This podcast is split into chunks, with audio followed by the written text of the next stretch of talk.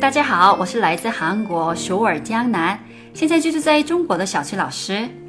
在正式教大家旅游韩语之前，我想跟大家沟通一下，我为什么要做这个节目。到韩国旅游，特别是自由行的游客，当你会说一点韩语的时候，旅游过程将更有乐趣。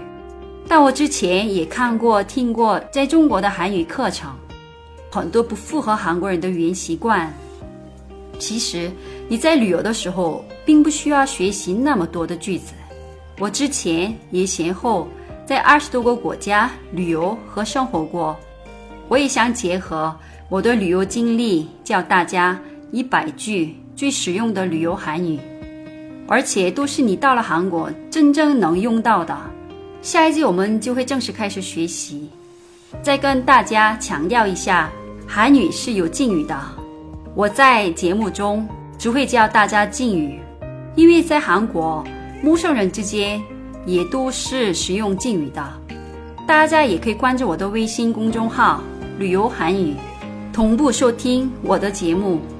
同时，我也把韩国旅游过程中你可能关心的当地人吃什么、去哪儿吃、去哪儿购物等精华内容，在我的公众号中帮大家做了总结。